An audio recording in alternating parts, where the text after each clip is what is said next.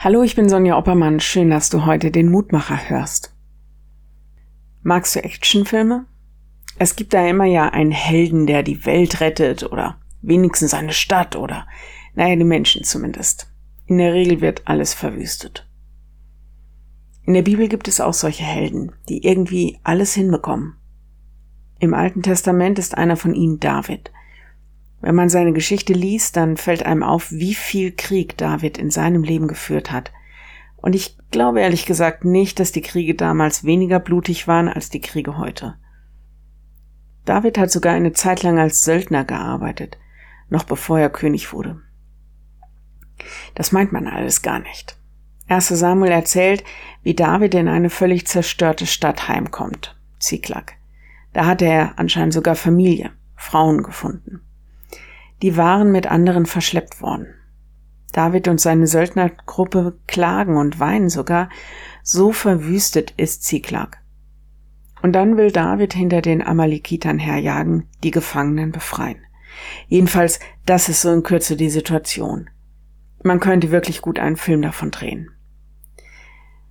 Und dann fällt mir ein Satz auf. In dieser Situation heißt es, David wusste sich stark durch den Herrn sein Gott. 1 Samuel 30, Vers 6. Nicht, weil er sagt, ich habe die beste Truppe oder die tapferste oder weil er sagt, wir haben die besten Waffen und wir sind die stärksten, sondern weil er sich durch Gott, seinen Herrn, stark weiß. Er baut also nicht auf seine Fähigkeiten als Kämpfer, sondern ganz auf Gottes Macht, Weisheit und Stärke. Und so kommt es dann, dass David alle Gefangenen tatsächlich befreien kann. Übrigens in der Basisbibel ist der Vers folgendermaßen übersetzt. David aber vertraute auf den Herrn, sein Gott, und das gab ihm neuen Mut. Also vielleicht hast du auch gerade irgendwelche Herausforderungen oder Kämpfe vor dir. Ich wünsche dir neuen Mut, den du im Vertrauen auf Gott, unseren Herrn findest. Wenn du magst, dann bete doch noch mit mir. Lieber Herr, du kennst unsere Herausforderungen und mit was oder wem wir zu kämpfen haben.